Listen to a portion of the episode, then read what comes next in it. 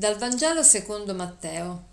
In quel tempo Gesù, venuto nella sua patria, insegnava nella loro sinagoga e la gente rimaneva stupita e diceva Da dove gli vengono questa sapienza e i prodigi? Non è costui il figlio del falegname? E sua madre non si chiama Maria? E i suoi fratelli Giacomo, Giuseppe, Simone e Giuda e le sue sorelle non stanno tutte da noi? Da dove gli vengono allora tutte queste cose? Ed era per loro motivo di scandalo. Ma Gesù disse loro, un profeta non è disprezzato se non nella sua patria e in casa sua. E lì, a causa della loro incredulità, non fece molti prodigi.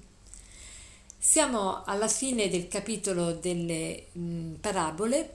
Gesù ha parlato in parabole diverse volte e adesso Gesù viene nella sua patria, insegna nella sinagoga, la gente rimane stupita, si rende conto che Gesù parla in maniera molto sublime, fa prodigi, eccetera, però nello stesso tempo mette in dubbio l'originalità, la veridicità di tutto quello che sta facendo, perché altrimenti non avrebbe senso la frase che dice Gesù, perché Gesù alla fine dice un profeta non è disprezzato se non nella sua patria e in casa sua. Ma come?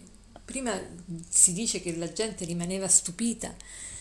Perché dice questa frase Gesù? Perché se ci fate caso, dopo che l'Evangelista ha detto che la gente rimaneva stupita, aggiunge che la gente diceva da dove gli vengono questa sapienza e i prodigi? Cioè, mettono in discussione che sia veramente Gesù quello che fa i prodigi e che parla in maniera sublime. Non ci credono, non gli danno credito. Dicono: Ma lo conosciamo, lo conosciamo questo Gesù. Eh, non è il figlio di Maria e non è il figlio, non è quello che ha i fratelli. Ricordiamoci che fratelli e cugini hanno la stessa eh, la stessa parola in greco e anche in ebraico, per cui non dobbiamo pensare che la Madonna ha avuto altri figli, sono semplicemente i cugini di, di Gesù, quindi non i fratelli di sangue di Gesù. E da dove gli vengono allora tutte queste cose, questa, questa sapienza? Ecco, mettono in dubbio la veridicità di quello che Gesù sta facendo. E questo che cosa vuol dire per la nostra vita? Anche noi quando pensiamo di conoscere una persona, mettiamo un nostro familiare, mettiamo un collega di lavoro, mettiamo una persona che frequentiamo abitualmente, siamo talmente convinti di conoscerla che non, non, ci stupiamo più di quello che dice, di quello che fa. Magari ci sono persone che, che magari vengono anche da lontano per parlare con questa persona, però chi ci abita insieme non gli dà credito, non, non, non, pensa che sia una persona da cui si può attingere sapienza, da cui attingere anche esempio, perché diamo per scontato quando conosciamo una persona, ci viviamo insieme, la conosciamo diciamo anche nel suo limite e quindi abbiamo subito il pregiudizio e non diamo tanta importanza a quello che dice e quello che fa. Allora, che cosa ci vuole insegnare oggi questo Vangelo? Io penso che la cosa più importante che possiamo imparare oggi è quella di, di, di ricominciare ad avere lo stupore per ogni persona, anche per la persona che già pensiamo di conoscere, anche per la persona che abbiamo visto magari abbassarsi in maniera così molto meschina, no?